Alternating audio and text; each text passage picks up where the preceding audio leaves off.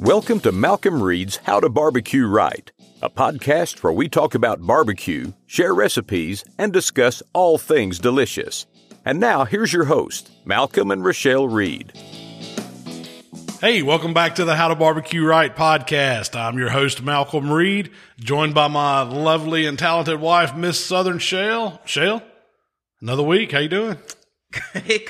How are you? I'm good. I got over my I'm cold, I think, and uh, so, Passed I think it to me. yeah, you've had you've had a little bit of it this week. I'm I'm pretty much better. I'm telling you, it's all this daggum pollen that's around, and we've had so much rain. I think it washed some of it away. So, so I got over mine. But man, I was struggling last week. Yeah. It had me. It had me all weekend. That's no fun, man. Uh-uh. I was taking nasal spray and Zyrtec and Nyquil at night to go to sleep, and man, and uh, It's like I, I even took some of Michael's pink antibiotic, the old bubble gum stuff they give you a kid at the doctor. I was willing to do anything except go to the doctor. When you when you get sick, you take everything. I'm fit to knock it out. You're gonna take everything. You over medicate. I don't know if I don't over medicate. I just you know breathe in some herbs and Natural berries and juices, and you're good to go. That's why you keep it a month. What are we talking about this week, Shell? um lamb lamb shoulder chops. Well, you know, it is Easter. It's Easter. and it's so- Good Friday today. And I We're thought it was a good, behind. yeah, it's a good time to do some lamb. We're at a new set. We got a brand new set. We're uh, this is our first time, so we're we're learning uh, the setup here. I hope it looks good. We we don't know. We're, We're just we just plugged it it. up and started going. Yeah. But it's a work in progress. Uh, uh, it's definitely more room, and uh, we're out. Of, we got our bedroom back. We Yeah. got our guest bedroom back just in time. We got family coming this weekend, so that's always good. But Um, I'm not finished decorating. We've got some work to do. I, we think there might be an echo going. yeah, well, we you know we need to fill the space some. Yeah. It's a bigger room than than a bedroom. Yeah. We'll have to do a, video and put a tour of it on Instagram when we get everything we set get up. everything set up. We've We- got an office space. We've, we've, we're still waiting on our desk, and I mean we've we've we did get a, we got a cowhide rug tied the room together. It's not a real cow. It's a faux faux cowhide rug, so Peter wouldn't mind that one. Uh, I don't know. I don't care. That makes me want to get a real one now. I've always wanted a cowhide rug. Now now I got one in my office. Yeah, well the faux one's not. Where'd you get it from? Wayfair or something? Yeah. Hundred bucks, hundred ten bucks. Yeah. that ain't bad. It's a little more than that, but Yeah. that ballpark. So back to Easter, um, I you know, um, Jordan down at the butcher shop sent me some meat to to cook because I ordered some contest meat from him here a week or so ago, and he wanted to know if I ever did lamb because he knew Easter was coming up, and I said, man, yeah, I'd love to do lamb. It's been a while since I did a lamb video, and he. You ha- should do one a year. I used to do one. I mean, Usually you know, I'm. I'm not like lamb's not my favorite thing. It's it's good. It's good. But it's not my favorite. It's not my go-to. I mean, if I'm gonna eat beef or I'm gonna eat pork or something like that, I mean, I eat or deer. But you know, lamb's okay. It's and this time of You're year, at- I usually springtime. I, I usually eat You're at some a lamb. Brazilian steakhouse, right? I'll try lamb will there. Yeah, yeah.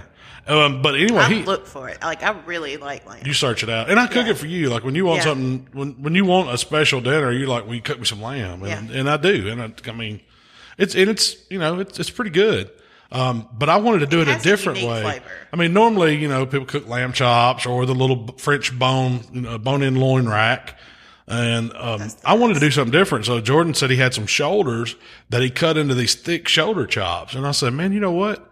I can cook those um, like I do short ribs, kind of get some color on them, get them in a braising liquid, break them down.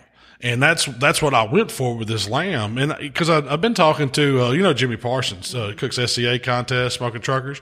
Well, he met some guys, um, from Australia uh, last year at the SCA championship in, in Fort Worth.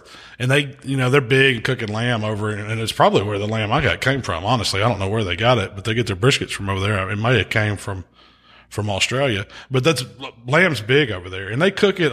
They do it all different kinds of ways, but they cook the shoulders and they shred it. So I kind of wanted to do something what like they that. it once it's shredded? They had a see. It, it- Jimmy gave me some of their seasoning to try. I hadn't tried it yet, but I, it's like what's it called? Tree bark, I think, or something like. It's a real Oh, herby, yeah. and I'm gonna try it on because they use it for like pulled lamb, and I'm gonna, that's my next thing I want to try. I've never had pulled lamb, Ooh, but- pulled lamb tacos.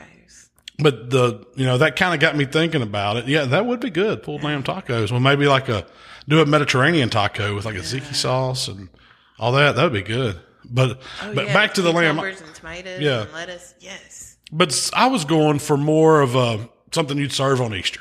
You know, a a, a a a dish that is like family style. And so I got the lamb and seasoned it up. Just kept it simple. Some er, rosemary always goes great with lamb. Mm-hmm. A little garlic, salt and pepper. season the chops real good, and then put them on the grill. And I cooked them on the Memphis grill. It's just a, a pellet grill to get some color on them. I seared them a little bit because I wanted a little extra caramelization going on. And then I put together a braising liquid because you need something to help them break down. That shoulder's tough. It's got, you know, a lot of connective tissue in it, a lot of working muscles. It's not like the loin, which is just super tender.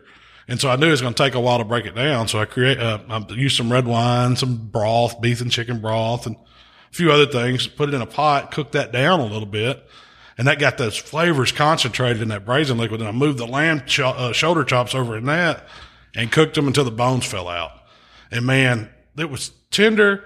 It was juicy. It had a full of flavor, but I had a lot of flavor. Heck, I, I'd have to say it probably kind of cooked the lamb taste out of it. Yeah. Because it tasted more like osso buco or, you know, uh, short ribs that you braised down and broke down.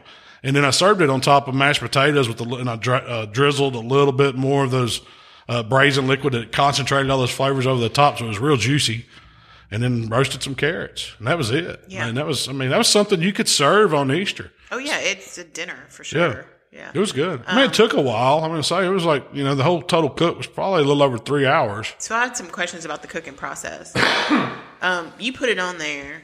What was it 325 on your pellet grill? Yeah. Memphis pellet, Memphis wood fired per, la, la, la. You get it out. Memphis wood fired pellet grill.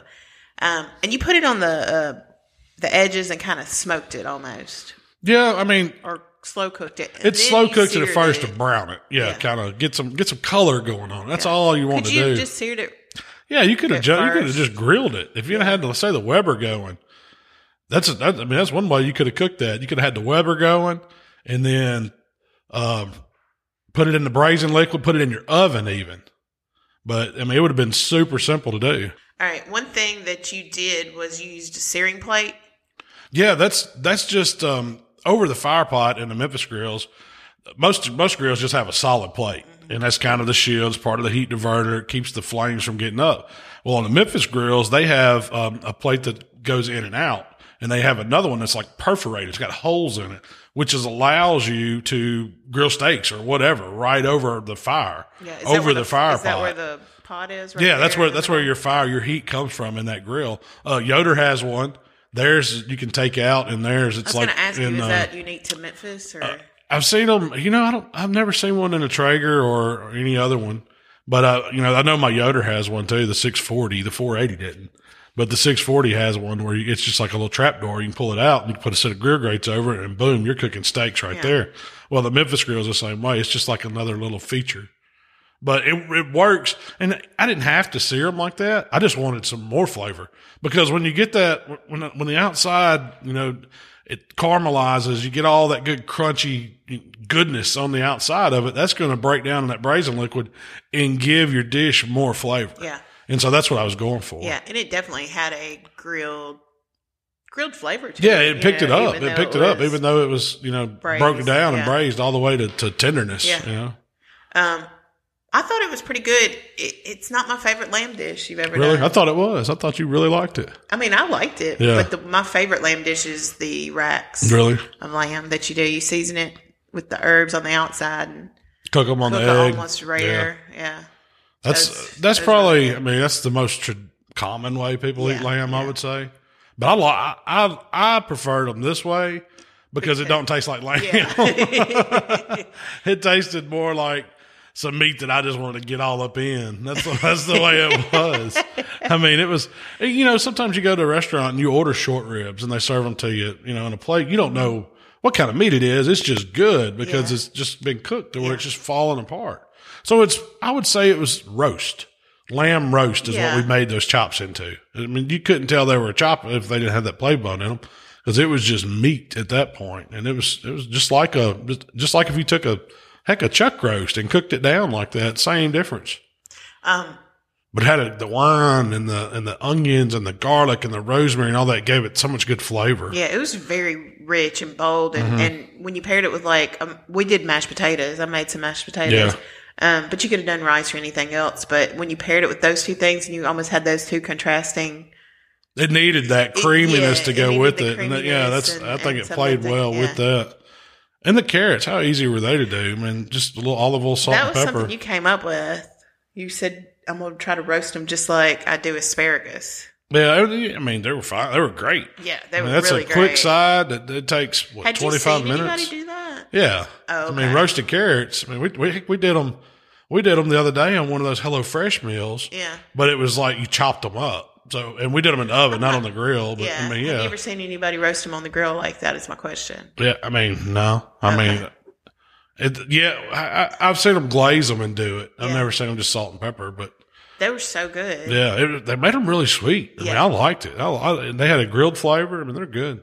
They were very. That'll good. be something that, that, that we'll start eating for dinner on a regular Yeah. basis. Because I love asparagus on the grill, and you pretty much did them the exact same way. Yeah, you could have. You could have. If I'd have wanted them We to get them real sweet, you could have brushed them with a little honey or Yeah, something, made up with a little sweet glaze or you know some butter and put them in or something. But they didn't just just a pinch of salt, pinch of pepper, and let the sugars come out of them, and they're really good. It was a really good meal. It was a you you cooked a complete meal this way. Yeah. You know? Well, is there anything you do differently? No, I mean I thought it was pretty good. I, you know, I would like to like start them out like you talked about on the grill first, like on a Weber or something like that. Get them over some charcoal and see what they would taste like because it had such a good flavor doing them that way. I said, man, if you could really just grill them first, like you were grilling them to where they were probably internal, I don't know, medium, something like that, Yeah. and then put them off in there and braised them, I think that'd have been really good. Would you have put them on the cool side at all? If you were cooking No, if I was going to do them that way, You no, would they just grill go 'em? grill them and then go right to the braising Right, liquid. yeah. It would be like browning them in an iron skillet. You know how when Yeah. you do something in the oven, you just you get some browning going on on it, then you move it to the oven. Well, yeah, I would do the same thing. I just grill it, but I don't. I mean, I With this particular cut of lamb, could you have cooked it hot and fast and served it rare, medium rare? I mean, I I, know don't- you could, but I mean, you could, but I don't. I think the shoulder would. It'd It would be so tough, you know. I mean, that's where because you really need to break it down. If you're going to do that, you might as well get a, like a leg of lamb, like a big roast that's one muscle, not made up of a whole bunch of different muscles, and then that way you can cook it rare and slice it. And I've you know I've cooked a boneless leg before; they're really good, but That's why got- they serve them at the Brazilian steakhouses yeah, yeah, usually, or chops. yeah, or chops. Yeah, But shoulder, it, it- shoulder, the front quarter, man, it needs to be. It's like the neck, the shoulder, the the front leg, all that needs to be broke down. yeah. It's not It's- a tender. Yeah, it's not as tender. and you could look at it and see that it had a lot of Connective tissue. yeah, it had a lot yeah, of stuff yeah. going on in that in that Yeah. meat. I like it because you see the cross of all. I like those chops cut like that because you can see the cross of all the muscles and you know, the cross section of them. Yeah. So, um, I had an interesting question this week. Someone emailed me and wanted to know how you get all your smokers because they're trying to get a new smoker and their wife keeps putting the How I get them? kibosh. Well, My, you want to know what my response was? what? I say, no, Malcom, you have enough smokers, and then they just keep showing up. I get them all different kinds of ways. Some of them I order, some of them I wait years for. Uh, some of them I ha- I've had a few where companies contacted me and, and want me to cook on them. Here lately, Traeger's been sending me one. Heck, I've got three Traegers now. I just donated one to the fire department, but uh, um, I you know There were more. I beg, I steal, I borrow. I do whatever I can to get more smokers. They were more asking, how do you? How do I how do I get them across from you? Yeah. Ah, man, I just do what I want to do. it's always easier to ask for forgiveness. It's always easier to ask for forgiveness. There's a few that I know about in advance, and there's some that I'm just like, what? Uh, where did this come from? yeah. I don't know. I mean, I I collect smokers. I mean, I just I love all of them. I, And mean, I, I, don't not want you to have smokers. You know I mean, m- most of the time I would say it's a room thing. Where are you Yeah, gonna put them? You know, issue. and that's me. I mean, I, have some new space. and that's why I have to get rid of some of them sometimes, and I hate to. I mean, it, it it's because I don't have room to put them Yeah. anymore. If I know I got some more coming, I got to get rid of some now. I'm to the point. Well, actually, see, since we've got this new office, I've got a little room where I can put some more smokers. So Mm-hmm. I may be in the market for a few new ones. I'd like to. I'd like to create another outdoor cooking set. Yeah. you know, where where um, we can do some filming. You know, people come in, they can come to the office. We can film something out here, or or you know, maybe host a little dinner or class or something like that here at the office instead of. And it, it, just it would make of it more interesting. Yeah, this is more of an old house than it is an office. So we're just Yeah. using it as an office. It'd be the perfect place for it. Yeah, it, it would if we get it set up. So this week, I thought we'd talk about cooking for Easter. You know, it's Easter weekend. It is. People are going to be cooking hams. That's Uh, the number one thing. It's all about the ham this weekend. Hams are on turkeys, sale everywhere. a Um, little lamb. I've seen on as low as what ninety nine cents. I think is what my mom told me. She saw some of those those Appleton Farms ones at Aldi, and those are good hams for a spiral ham. Yeah, that's what she told me. I said, man, that's cheap. I hadn't seen that, but my mom called me and told me I'd already bought one. I bought one at Sam's. I think it was a dollar eighty nine or dollar ninety nine. They're so good. You should buy some and just smoke them, and we'll They are. them up. They are. I love. I mean, if- so if you if you've been following me for a while, I've been cooking hams a long time. I've got, and I wrote down some of the different ones I did. I've done a maple glazed, uh, bourbon praline, slicing ham. I've done the pineapple whole ham, pineapple glazed. I've done the pit ham. I've done an apricot and apple ham. I've just done how to smoke just a traditional spiral ham Honey, how to do a honey, ham. honey, honey baked ham. honey yeah, baked ham. I've done ham, all kinds of. I mean, it's about time for me to do a new ham recipe because some of my. I mean, it's been a while since I've done one. Yeah.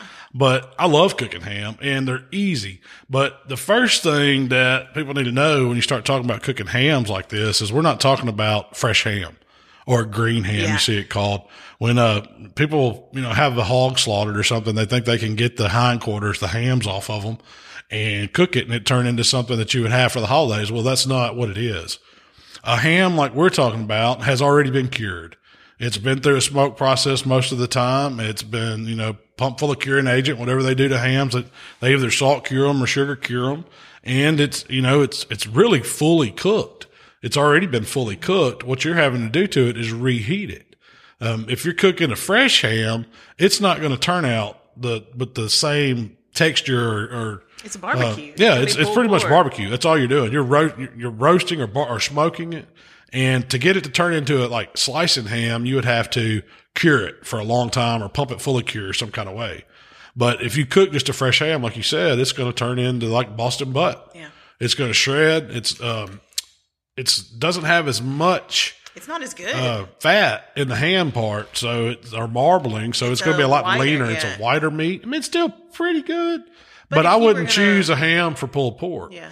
I would always, you know, I would want, I would want to cook a shoulder, or if I'm going to do that, I'm going to cook the whole hog and then chop it all up. Yeah. But if you just got some hams, I mean, I, you can do it, and I've, I get questions about it all the time. I've got this fresh ham. How am I going to turn it into? You know, what I want to slice it. It's like, well, it's not going to work Yeah. you're gonna have to, you know, you're gonna have to do something else to it to get it into that. And I've never made a ham like that, so I really don't know. That would be a pretty. It's an involved process. Yeah. Uh, it's an art, art form. Cook, turning those hams and you know into the in the ham that we think, like the spiral sliced ham. Because That's what's an the art process? form. They're injecting Some hams, have you seen those, some of those European hams? Man, those ones they do over in Spain and Italy. Man, those things are just thousands of dollars because the ones it- that are hanging. And yeah, stuff, that yeah, man. There's, I'd love to go over there and try some of those. Heck yeah. Waylon went and he sent me, he took some pictures and showed me some of these hams and they have just walls of them. And, you know, people go in, it's like going to a, a fancy wine store or something and they get up on these ladders and get the hams Oh, down. really? And they cut you off so much of it. Or you, I doubt you buy the whole ham. It'd be so expensive, but he said it was pretty cool. Did he um try any? Yeah, they, they tried all kinds. He said it was awesome. Uh, Iberico, that was like a, a Spanish ham that was really, really good. He said Yeah. it's known to be some of the best ham in the world. But Well, now So- I have a new goal. yeah, no joke. know. but so we're talking about cooking an already cooked ham. So I call them double smoked hams. And you can buy shanks. You can buy uh, butt portions, which the, the ham, what a lot of times what they do in the grocery stores is split it. So you've got the front part, kind of think the upper, the upper part of the ham, kind of the rump back there is the butt portion. And then the lower part where the leg comes down is the shank portion. Now you can buy a whole ham and they're usually about 22 pounds and it's both portions put together. But the, the, what I see the most this time of year is just going to be a portion of either the butt or the shank. Shank's usually cheaper because it's got that bigger leg bone in it. It's not as much meat on it. Still got a lot of meat, but it's not as much as the butt portion. Um, you can get them, uh, sliced or not sliced. When I mean sliced, it's usually spiral sliced.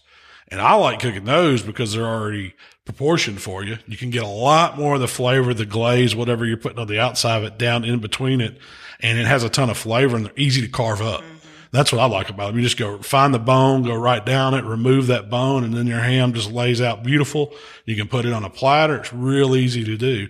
Um, some of them, uh, every little piece usually, or eh, yeah, there's no, there's almost no waste on yeah. them. I mean, but every little piece has a little bit of the smoky, the outside, the smokiness, the glaze. That's why I like the the spiral sliced yeah. ones. Um, and they're a little bit more expensive. And then that's what you get when you buy like I know everybody's heard of a honey baked ham. They're all spiral sliced like that. But there's all kinds of different ones out there, and depending on you know what what you want to cook. Um, what I'm going to do, let me talk about what I'm going to do this weekend. Okay.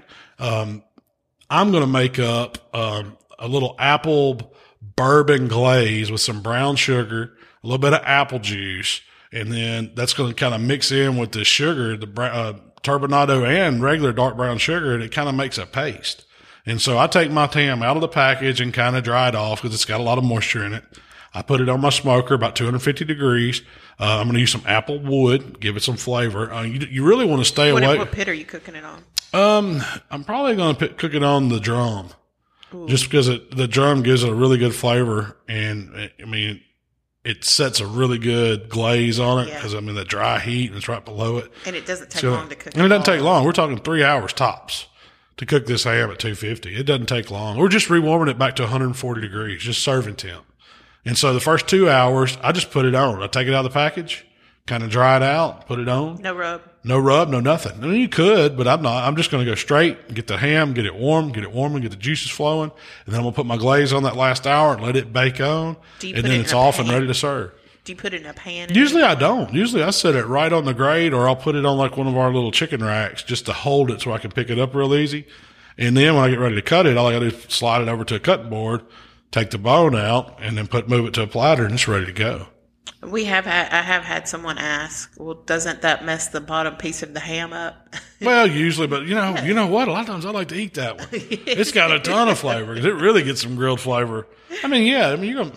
I mean, whatever. No matter which way you lay it, it's yeah, gonna yeah. be a little more. I mean, that's on any kind of any kind of meat, any kind of smoker. small price to pay. Yeah, small price to pay, but yeah, sometimes that piece will stick, and that'll yeah. just be pitmaster's snack. Yeah, that's hard. usually the first thing I try. I, I, judge my ham on how that piece is. If that one's good, it's really good. Um, do you ever let your ham rest, or is that necessary? You can't. Uh, I mean, you don't have to. Usually, by the time it's cut up and everything, it's ready to go. Because you got to really think you're just double smoking it, re-smoking it to a safe temp to serve. That's all you're doing. And you're doing it slow. You're not hammering it with heat. I'm not cooking it like at 400 degrees or anything.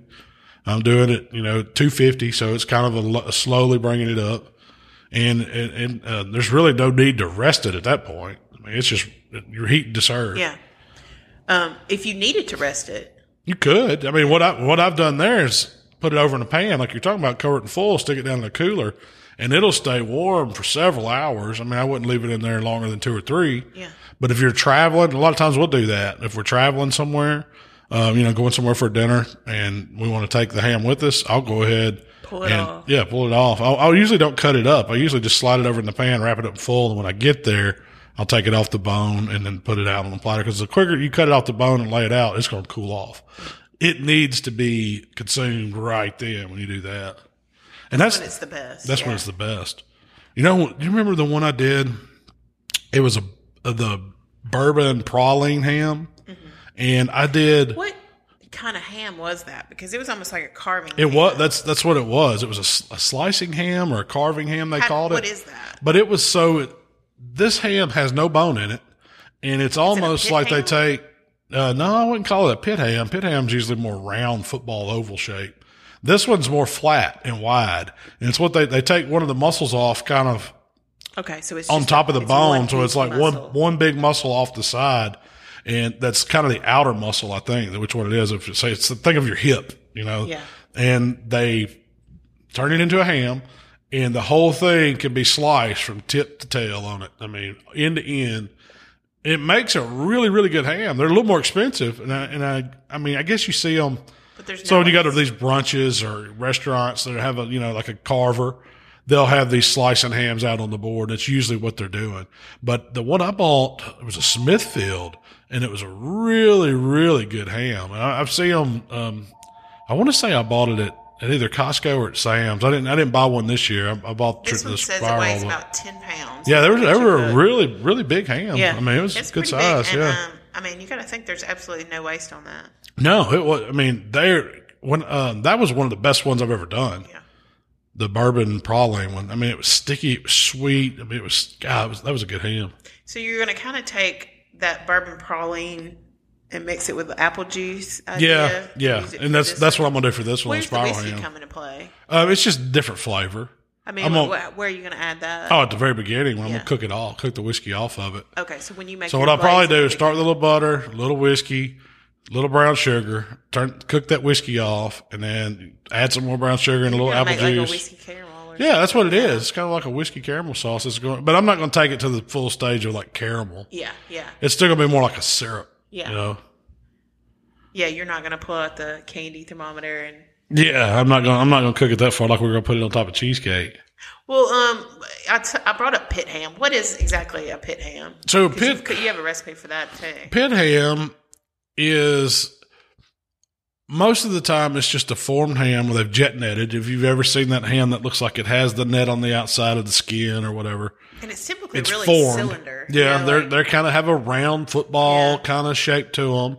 Um, they're real uniform, and and people they're already smoked and everything. People just put them on a pit to rewarm them, and they slice them off. So a lot of times you see them served like Rendezvous does a ham sandwich, pit ham sandwich, and it's just the- no seasoning, no anything on it, just smoke warmed up on a pit. And then they'll slice it, and you can get it as thick or as thin as you want. Typically, you, you eat it like a barbecue sandwich.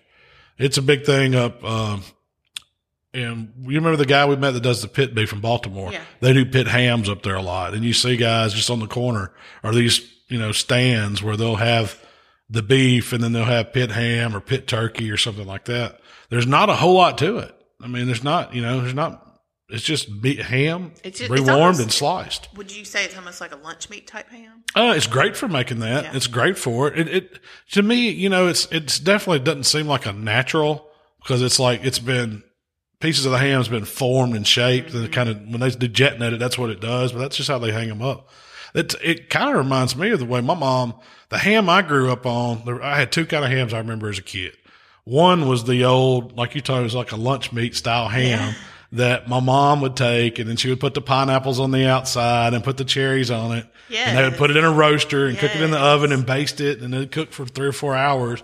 And it's slice and it's slicing these perfect slices, but it was more processed. Yeah. It was like a processed tasting ham. It had that beautiful caramel, you know, skin that they've done probably artificially colored to give it on the outside. That's the ham I grew up on. And then my papa always cooked a whole ham that he, he got Like from the somewhere. The big one with Yeah. the thick skin on it. And he was, I, I can remember him scoring that skin and then making up whatever he'd put on it and have it pouring it all down in the cracks of that skin and cook it. And his ham was always good, but it tasted more like a, uh, it wasn't a country cured ham, but it was more when I say country food, it was like something you get Yeah. from the country. Grand, going to grandma's house. That's what, that's how more my like papa ham, cooked it. yeah. it tasted more like ham. You and you did. Oh yeah. And they'd be full of fat. You know, some Yeah. pieces might have a big, you know, not, nobody hated. No, I didn't like that. I like, I like both, but th- I did want to talk about. So you see, when you go to restaurants and stuff, or you hear people talk about city ham or country ham. Yeah. What's the difference? So city ham is typically sugar cured, and that's the ham everybody's used to. City. Yeah, okay. city ham. Country ham is a salt cured ham, and typically we eat it for breakfast. It's salty. It's fried in a skillet. Um, they use it to season a pot of beans, a pot of greens. But country ham is it's made. Um, it's salt cured, so it's more stable out in the open. So if you go to a grocery store and you see a ham just in a sack hanging over on the side, that's a salt cured country ham. You don't really see city hams like that. City hams are usually packaged in cryovac. They've got some moisture, some juice or whatever they're preserving They're them added to it. They're kept refrigerated. But country hams, I mean, they call them country hams because people had salt boxes back in the day, and that's what they did. They, would, you know, they'd preserve it. You could go out there and cut you a piece of that ham off, take it inside, fry it in a skillet. Heck, you could eat it right there. It's perfectly ready Yeah. to go. It's cured. But most people fry it in a skillet or use it to flavor something, and that's how they'd eat it. So those hams that they're doing, like you were talking about over in Europe, um, those are all salt cured, probably. You know, probably I don't really know. I don't know the process of what those guys do. There's they do all kinds of things yeah. different. I mean, you know, there's those are curing masters over there. Only the only one I've ever seen. I just remember it because we go to my great uncle's house and they still had the my great great granddad's salt box in a smokehouse, and that's where they cured all their meat. It's, How I- did they do that? They kept a fire going when they kill hogs and Yeah, whatever they were the curing. box part. It was just a big box of salt. And- I don't know what you- kind of salt. It was just salt. Put like a fresh ham in there. What you um they had like a little top to it and you would get the salt and put your meat there and cover it in it and coat it real well. And then they would hang it up or set it up on the shelf in the smokehouse and then they would tend the fire. And when you talk about a fire in a smokehouse, it was typically just like a lard can Yeah. and they would just keep a little small fire going for several weeks. Yeah. I mean, until they were curing everything. Well, and it made the whole, all that smoke got in oh, that love wood. You could go in that wood today. I bet it had had a fire in it in 40 years or longer and it still smelled like a Yeah. smokehouse. I mean, Yeah. my grandparents have a smokehouse, and I I just never saw them salt cure anything. Yeah. Yeah. We never did that. That's how That's they did it. I would love to Well, like so they see never it use done. like nitrates.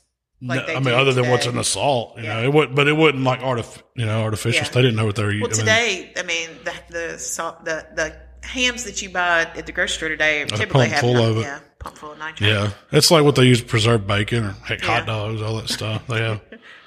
I mean, you can buy like Tender Quick or the Processor's Choice stuff that we use for bacon and um, all that stuff. It's it's a it's just a cure and has that uh, you know cure. There's like two cures, number one and number two. Um, Pink salt.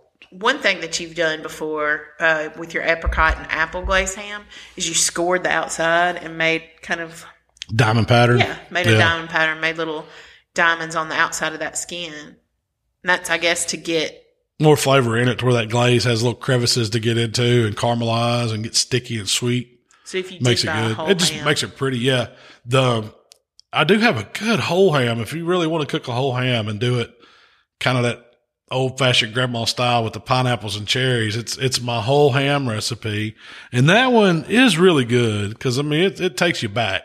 It's kind of like the Norman Rockwell ham yeah, or something. you'd it like a retro ham. Yeah. And, and that's the way people used to do them. I like it. It was I your mean- pineapple glaze smoked whole ham. Yep, that's a really good one. I think I think that was probably a compart ham. Man, that was that's been years since I did it. It was awesome. Um, this is at our old house in the yellow kitchen. Yeah, That's how there's a lot of there's all those were. I don't think I've done a, ha- a ham. It's probably been two or three years since I've done one. We're gonna have to change that. Yeah,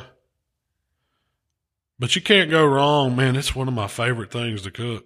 But you know what? Uh, we Like, also did. I wanted to talk about this. Uh, around the holidays. we uh you know for people out there doing fundraising hams this time of year around thanksgiving christmas and easter if you're trying to raise money if you you know barbecue team and that's how you know you, you build up some funds for doing your comps or if you're in the catering business and or, or you have a restaurant a lot of restaurants do it too.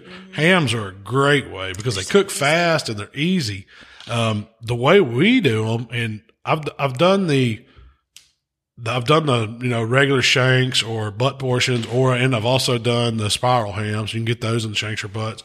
The ones people like the most are the spirals, just because they're easier to portion out And they're used to seeing super easy to cook. What what I do to them, the easiest way I found uh, is you know whatever cooker you're cooking on, figure out how many hams you can cook at a time. It's going to take three and a half four hours to cook a load, which isn't bad when you're doing a fundraising. That's not bad cook at all. You- have to open them all up, get them all on, and I don't do anything to them at first. We just put them on. Load them up, let them go a couple hours, and that's when you want to mix your glaze up. And a lot of those hams will come with a glaze packet, or you can just do simple brown sugar, a little bit of soda like Coke, Coke or Pepsi or Dr. Pepper or something like that, or orange juice or apple juice, whatever flavor you want to make the glaze. It doesn't take much, but mix it all up in a big bowl and just use a mop, like a la- silicone mopping brush to put that all over those hams at one time. And it makes an awesome glaze on them. And they're really good. When you take them Makes them off, shiny. makes them shiny. The, I mean, makes them real pretty. it is the perfect ham to sell for fundraiser. They're And- all usually the same size. They Yeah, all fit uniform. In a, They fit in a pan. Um, and I think people think they're, you know, because of the honey baked ham, you know. Oh, yeah. I they're, mean- they're more special. They are. They are. And they're really good. Really good. Oh, one thing I do like to do, and I, I think I've got a video on it somewhere. I can't remember which ham it was, but at the end, after I glaze it, I've done all, you know, I've done whatever I'm going to do to it. I'll take turbinado sugar, sugar in the raw, sprinkle over the outside and get my little creme brulee torch like they do for the honey baked hams and come back and just torch that sugar a little bit. Let it kind of get that hard praline type crust on it. It makes it really, really good. It's easy to do.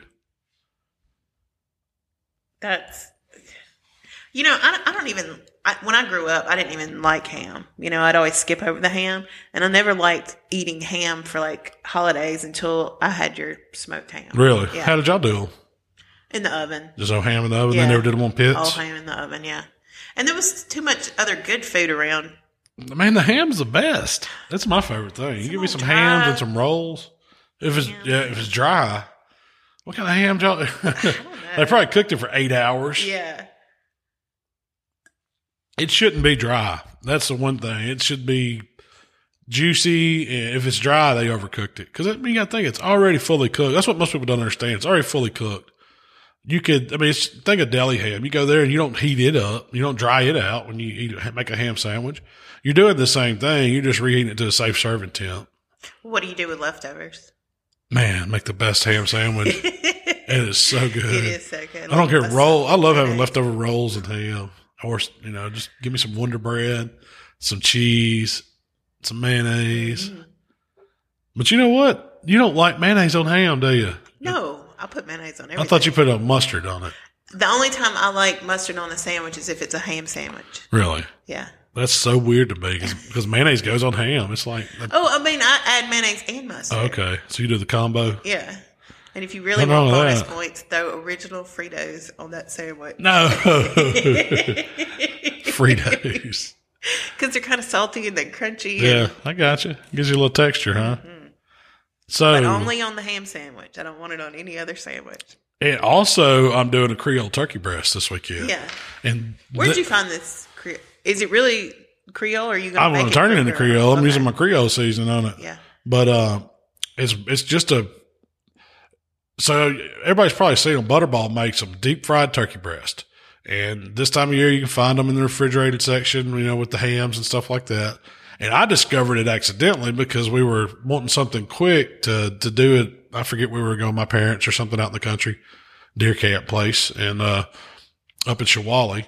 And I was like, man, I, you know, I've, I have got a Yoder up there, but I didn't want to do a whole hams. I was going deer hunting. I said, I'm going to try these deep fried turkey breasts because I looked on it and it was like, you know, how to serve it, you know, put it in the I don't- oven. yeah. It don't, I don't think it was like for Thanksgiving. I think it was like No, it was the- just- a yeah. weekend before Thanksgiving. It was. It was just, yeah, we were just going to something to eat. And I said, I was going to do that. And so it said to reheat it in the oven with a little broth, you know, cover it up, uh, uncover it a little bit, heat it to and these are pretty 140. small. These are It's a whole turkey breast, you Yeah. know. It's, I mean, they're three or four pounds. but it's boneless. boneless. It's Yeah. just like those carving hams. so it's it- carving turkey it breast like a pretty much. carving ham. Yeah. So what I did, I seasoned, took it out of the package, got all the moisture off of it, sprayed it with a little cooking spray because it has a little skin on it, seasoned it, and you can use whatever season you want, and then put it on the smoker in a pan with a little butter, with a little butter like we do chicken thighs. And man, I think it took two and a half, three hours tops to get up to temp. And it was melting your neck of mouth. It was so good. And that's what I'm doing. This, that's what I'm fixing to do. I got some. I I got, thought you said you couldn't find one. no, I did. I, I did. Yeah. So how are you going to make it? I got them at Sam's. I'm doing. So, well, I'm just going to use Creole seasoning Okay. instead of like a barbecue rub, like I Okay. did with. You can go anyway. If you want a barbecue turkey, you can go barbecue rub. If you like, you know, Cajun style, do a little Creole rub. Yeah. Um, you could use whatever you want on it. Make it a little sweet Yeah. and add something else. They're really, really good. Oh, yeah. But they've already been fully cooked too. Right. You Yeah, they're fully cooked. Well, they're deep fried. I guess Butterball deep fries. I don't know how they do them, but man, they're good. Yeah. Not a lot of people do whole turkeys this time of year. You just, some people do. They do? Yeah, I, I saw turkeys at the store on sale. Um, I we never really had turkey for Thanksgiving. I just like it. I mean, for Easter, it was always ham for Easter. We always had And then- pork tenderloins too. Oh, really? Ah, those are good, real good Yeah. And a lot of times we'd have uh, catfish. For Easter. catfish, yeah. Really? Oh, wow. Um, Man, that sounds good. we're also do- we're also doing a little crawfish boil at the house. Yeah, yeah. we Caught me coming. I figured we'd cook a sack. Yeah. I'm trying something that um, a buddy of mine said that he heard you could take a chub of bologna and quarter it long way. So you got these, you know, long Like pieces of bologna. Yeah, yeah, kind of quarter moons. And when you boil your crawfish, when you turn your pot off, you drop that bologna down in there and let it soak. And go ahead and eat your crawfish or whatever. Then take that bologna. He said it's the best bologna you've ever ate in your life. So I bought a stick of bologna. I'm gonna try that. Y'all do this every single time. We always hear something and always got to test it out. I've every got to, man. Crawfish. Why would you not? I mean, crawfish cooking, there's nothing to it. I mean, I last gotta, time you added the pineapple and you really liked that, didn't you? Yeah, the pineapple at the end was really good. I did the same thing. You just peeled the pineapple, and left the top on. After we cook, finished cooking our crawfish and vegetables, turned the pot off. It's been boiling. Drop the pineapple in and let it soak until you get through eating and go back, you know, I don't know, 30 minutes, hour later, whatever. Take that pineapple out and cut it up. Oh, it's so good. It's, And it's so gotten good. hot, so it's like almost It's melted in your mouth. warm. It's it's warm. It has all those flavors in it, but it's not It's too sweet. hot or too, yeah. Yeah. It's sweet, spicy, Cajun. I mean, it's so good. Yeah. This is this is my time of year, man. I love eating. I love eating crawfish.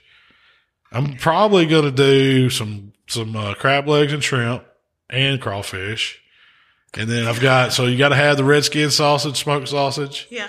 And then I'm, I'm doing potatoes and corn and let's see, mu- plenty of mushrooms. I bought like five pints of mushrooms, Uh, Garlic. plenty of garlic. We'll do some celery in there. I mean, it's going to be, it's, I'm doing it all. Yeah. It's You're going to be the real it deal. Yeah. Y'all- We do, we figured out this was something that, I mean, if you're cooking one sack, it's kind of overkill, but we've started running two pots when we cook crawfish. We'll have our boiling pot.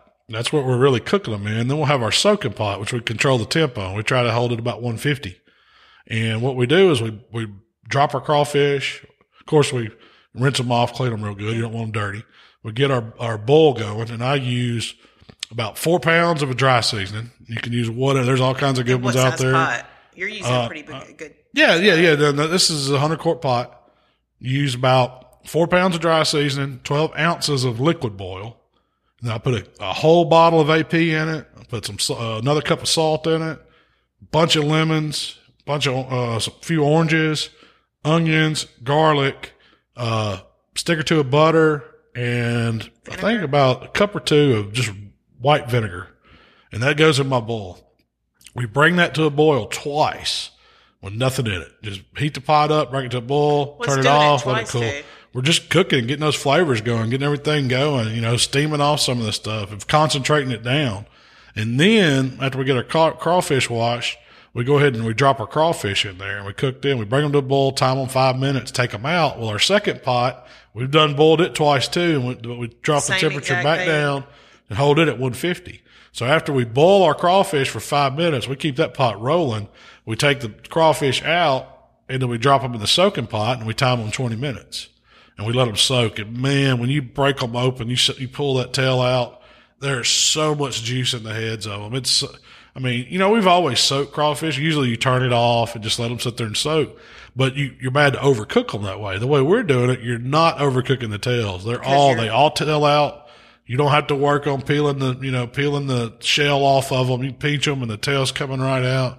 The heads are full of juice. And, um, I think Mark, Right amount of seasoning, right amount of spice. that's it. Yeah, right, right amount. of Yeah, salt. you don't have. There's no more having to sprinkle them when you put them in the cooler. they Yeah. I want it all to be in the head, all the flavor in the tail and the head. Yeah. I don't want to have to put more seasoning on them. You put the exact same in both pots. Yeah, Exact make same. same yeah. pot, same way. Yeah, and it, it is really, really good. And you hold that second pot at, what'd you say, 150? Yep, 150 150. degrees. So what we do, we got one of these big long stem How long do they thermometers. stay in there? Twenty minutes. 20 minutes. So it's a 25 minute cook. Pretty Yeah, much. well, it's a little bit longer because it always takes it a, several minutes to come back up when you drop them. So what we do, we bring that, you know, we boil that pot twice, and then we Drop your crawfish. drop drop the crawfish. takes it a few minutes to come back up. and then you start talking. Then we time it. Okay. As soon as we st- start seeing it start to bubble, set that timer. and then it's five minutes with a lid on. Yeah, yeah, lid on. Lid on. And soak them with a lid on too. Yeah. Usually we're stirring them a little bit every once in a while, but they all you'll notice when, when you when you boil them, they're all floated to the top. But then when you drop them in the soak pot, they start filling it with juice, and you'll just see them start sinking, and it's pretty cool to watch. Yeah. And then you can throw them in a cooler and they'll stay really good. Oh yeah, that, and then that's what we always do. Then we'll we'll cook our vegetables separate. I always do the vegetables separate. I start the potatoes out. Usually the potatoes and the sausage start out. I'll go about ten minutes. Then I'll throw in the mushrooms. No, it's the potatoes and the onions, and then I'll throw in the mushrooms and the and the sausage, and then the corn will go in when I shut it off because it doesn't take the corn long at all. Yeah. And the celery will be in there probably. It don't take it long. I'll drop it with the mushrooms and the sausage too. Cause I like, I don't like my celery mushy. I want it to still have a, cr- it soaks it up. Really, it really gets the flavor. But if you, if you cook it, overcook it, it just turns to mush. I don't like that. The I still want it to have a bite. The onions will too. That's why you don't want to, you got to watch them. The whole garlic though, that is something that Oh, I love and the the, whole garlic, too. mushrooms. That's something that I didn't have, you know, growing up. it's a new Really? The mushrooms and garlic. Yeah. Man, it's so good. But God, the mushrooms might be That, that's favorite. always, yeah. I always try to find them. have you ever, have you ever had, have I ever done the eggs? Have you ever tried one of the eggs? Eh. You don't like them? They're okay, and the pickles. I'm not crazy about. Oh yeah, I pickles did. I'm doing the pickles too. I love the pick, the pickles. Soak up so much in it. Yeah. I just get dill pickles and kind of cut them into big chunks, and then throw them in there too. Man, they're good. They're okay. I can't wait tomorrow. Well, I had crawfish last weekend, but I'm gonna have it again. I think I've got every weekend except Memphis and May set to to do crawfish Sure, there'll somewhere. be crawfish at Memphis and May. oh yeah. So, um, this weekend, like we said, we're cooking. Let me pull up my notes. So this weekend we're cooking for Easter. We got family coming in. We're going to do crawfish. Um, next weekend, we or next week, uh, we're going to do the beefer. Um, Yeah, so we filmed that a couple weeks ago, Yeah. but this is the week we're going to release it. Uh, we had uh, Mateus and Chef Coop come out from Beefer, and he showed me how to f- cook a few things on on the the smaller size Beefer, the original, and the double one. And they left that double one with me. I don't know if they're coming back for it or what, but it's still before sitting on my counter. I've got a few things Yeah, I'd like to cook. but we did. Uh, he showed me how to. I mean, he he showed me the right way to cook a ribeye in it, and it was awesome. Yeah. And he also did um, another like he did salmon, and then he did a side dish with just some vegetables to go with it. It was asparagus and onions. so good. Oh man, it was so good. I mean, and he didn't do much. I mean, mushrooms. he lightly seasoned them. Nothing. I mean, that was you talk about healthy. Yeah, There was nothing on those that was and they bad. still had a lot of like, um, you know, they were al dente almost. Yeah, I, lo- I loved it. They had a that lot of was that was left. so good. And the salmon, you know, that's another one. I'm not just a huge salmon person, but I loved it. I thought I ate it. Man, I ate it cold the next day on a salad. It was so good. That's unheard of. And you, that, you know, and so I picked it up. It wasn't like they brought this food. They was like, "What do you want to cook?" I said, "Well, I got a Kroger. I can, you know, get anything." He said, "Well, get some salmon." I was like, ah, "I'll get some." And so I got it out of the the, you know, the fishmonger counter or whatever you want to call it at Kroger seafood department, and it was just salmon out of the thing. And I was like, "Man, I don't know about this." And man, I'm telling you, it was some awesome salmon. Yeah. You would have thought it came the from cook, or do you think it Alaska or somewhere. salmon? I think it was just well. I think we got lucky and got some good salmon at Kroger because that's not the norm. Yeah. And then cooking it on the beefer like that, it was just really, really easy and really good. It was pretty good. But he did. He cured it a little bit. It, it soaked for a few hours. Remember, he used the That's butter true. and the brown sugar, That's true. and um, uh, you'll see all of it in the video. It's been three weeks. That's been a long time ago Yeah. since we filmed that. Heck, I, I forgot what all he did do to it. I need to go back and watch it just so I can remember. I've got to edit But, uh, it.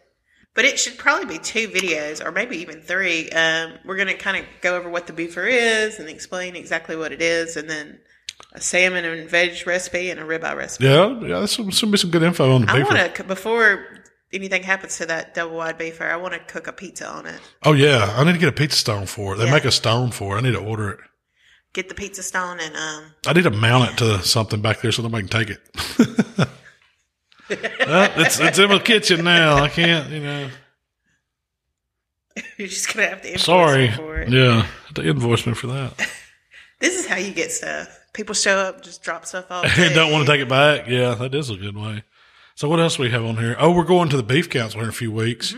Um, we got invited to the the beef council's having a big. I guess it's a educational conference yeah, it's a type bash deal in uh, for the Cleveland. barbe- yeah, it's specifically for barbecue yeah. people. Oh, is it? It- Yeah.